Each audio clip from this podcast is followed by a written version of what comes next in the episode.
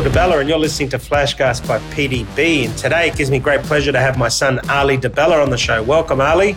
Hello. He's now 12 years old. He hasn't been on for a little while, and um, this new concept that they've been talking about about tweens. So I want to explore uh, for the listeners what goes on in the mind of a 12 uh, year old, and it'd be good for me too, also um, as the parent, to get a better understanding into my son. But hopefully, we have some golden nuggets come out that um, he can share with parents that might be listening. So, um, further ado, Arlee, tell me, what's the, the, number one thing on your mind right now? Uh, the number one thing on my mind is how about tests coming up uh, at the end of term one. So you've just started high school, grade seven. How yeah. are you finding it? I'm finding it it okay. It's a it's a big change, but eventually you will adapt to it. What's the biggest thing that changes? In the transition? Uh, I used to have to get to know at least, like, at most five teachers in the prep school. But in the senior school, I have to know about 10, their roles to play, their personalities. It's fantastic. So you're learning obviously more about people, and we always talk about being in the people business. Um, so you're learning uh, what what's the standout. Obviously, you have to meet and get along with more people. What else are you learning? What other lessons have come out of it? Obviously I'm learning. Churchy has a special course that is a learning course on how to learn. Uh, I didn't think it was that big of a deal on how to learn. Usually I'd cram, maybe do a bit of flashcards at the end when the test's about to come up. But now but, it's more structured? Yeah, in ALT, which is what they call it, we're studying a book called Atomic Habits. It's popular. One of my favorites, Atomic Habits, yes. Yeah, an example that we were given was if that a plane was flying to Los Angeles and it was one degree off course, it'd end up in New York, which basically means that you don't take shortcuts, even if they're very minor. Great message, isn't it? And they also talk about what, 1% every day totals? Uh, th- if I remember exactly, 37.78% over a year. Yeah. It's very precise. I only remember 1% every day means 37% a year. Atomic Habits, if you haven't got it, amazing book. So it's great that teaching um, grade seveners about this book. It's, it's something I highly recommend. And I only read it late last year. So for the listeners, Atomic Habits, great for adults, great for kids. Um, and obviously, Arlee, you're getting a lot out of that book um, and the system. Tell me, what's it like meeting all the different personalities of the teachers? Oh, well, grade seven, they're very welcoming, but they're oh, they're just starting to solid to solid up now because there's more detentions and red signatures, which is our punishment system flying around. So they're obviously try to balance up teaching you guys more skills, learning more, giving more work, but also keep the discipline, you know, and management. How are you finding the other students? They're very welcoming. Uh, there's a lot of new students. Our last year's cohort in grade six was about 135 people. Now there's 245. And that's also learning new personalities. What's that teaching you? Uh, that's teaching me all the sides about a human, what can go on in the mind of a 12 year old, I guess, because every 12 year old's different, but I've also figured out a lot of similarities in between like? us. How we all think we need to study, but we don't end up studying because we're very good procrastinators at 12 years old. Ah, you, is that a, just a fancy term to say you're trying to wing it? Because I can assure you the winging it runs out and the planning needs to start. But the one thing that I always compliment you about, and something I encourage parents to to um, look out for in their children, is being conscientious. The one thing I can say about Arlee at 12 years old and our daughter Annika, 14, they're both very conscientious students, which means we don't have to tell them to study. We don't have to tell them um, to get organized. We're very fortunate and feel blessed, and hopefully that keeps up. Uh, but it is something to me that's a bit of a secret ingredient is the children need to be conscientious. It's something that kept coming up on my report card that was great, um, that I was conscientious. And I had to be. You know, as a son of uh, migrants, my parents didn't speak English very well. Um, you know, I didn't have studious parents that could help me, so I had to be organised, prepared, conscientious, and that's part of you know encouraging children to ask questions. Uh, and Arlee and I had that discussion just this morning. Ask questions when you need to. Um, don't guess. So um, you know, be brave, use your voice, um, and ask questions. But congratulations, Arlee. Conscientiousness is is one of your top um, strengths, which is awesome.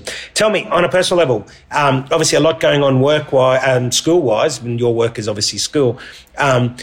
What's happening with hobbies? Because I know you love um, stuff outside of school. What have you? What's happened there? Explain to the listeners what you've done with hobbies and how you prioritise that. Take being a kid's all about taking advantage of when your parents pay for extra hobbies that you want to embrace.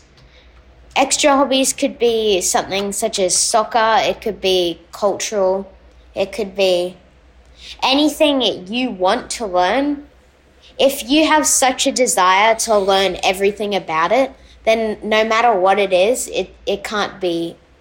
It's stupid. a passion, right? We say if you're truly, truly passionate about something, you'll keep doing it over and over. You won't quit, yeah? Yeah. So, what are you doing outside of school? For, um, obviously, I know, but for the listeners, what are you doing that you enjoy? I'm doing soccer, a bit of clarinet, mostly uh, extra schoolwork to keep me ahead. With a study group and debating? Yeah. Obviously, debating as well. Debating's fun. It's very. I feel like the core essence of debating is mostly just a conversation. Whenever I'm structuring a point in debating, I tell myself, how would this work in a normal conversation if I brought that up after someone said it blank? Would it work? It's a great point. It's a great point. So you're learning good things from debating. Um, and it also allows us to have you channel your arguments instead of mum and dad. You channel it towards debating, which is also a very good outlet for us. But uh, no, obviously, you love that. And tell me about Thunderball. Uh, Thunderball, I didn't think I'd get much out of it, but I'm learning how to kick, to punch more efficiently. There's a new thing called a kick out, which is uh, you keep trading kicks until the other person's exhausted, the other person it's on the ground. Jeez. So it's very physical. And tell me, what else are you learning with Coach Ian? So, Ian Powerhouse Jacobs, one of the world's best, three time world champion, um, champion guy, teaching you lots of life skills, not just obviously physical stuff. But what else is he teaching you? How to stay away from people that you don't feel comfortable with, how to exit a conversation. That's awesome. That's awesome. So it's teaching you obviously um, about stranger danger. It's teaching you about um, com- you know how to use your voice. Also about breathing, posture. Yeah. Tell us a bit about that. Um, I was very blessed, and I've gotten a bit of compliments on it before. I have a a chest that's very broad, of which I've been told. I don't personally agree with it, but well, you do. We took you for your uniform, and the lady was very impressed when she was fitting you for your shirts and your blazer. Um, made compliments about your broad shoulders and big chest. And I tell you, in life, as you grow up, like Dad, broad shoulders is good, so that you can uh, take all those nasty comments that will happen from time to time. You know, broad shoulders, solid shoulders, good thing. Um, all jokes aside, but yes, now you've gotten very broad, and as you get taller Obviously, the training helps with that and the breathing. But what else does it help with? It helps. Uh, exercising is very positive. It makes you feel good, not only physically but emotionally. Helps with a mental state of mind, which is a, a third of why I like exercise and having a strict routine of when to do it. Yeah, no, well, that's good. You've been doing well. Now, last, we'll finish on this. Tell me about family. What are you doing to spend time with your sister, your mum, and your dad? Um, remember, we talk about personal, professional, and family. We've touched on you. We've touched on school. Now, what about family? What's important to you right now as a twelve-year-old? Uh, I I enjoy watching movies, spending time with family. M- me and my mum want to watch a movie called Uncharted. It's a brand new movie. It's very cool, but I think the little things.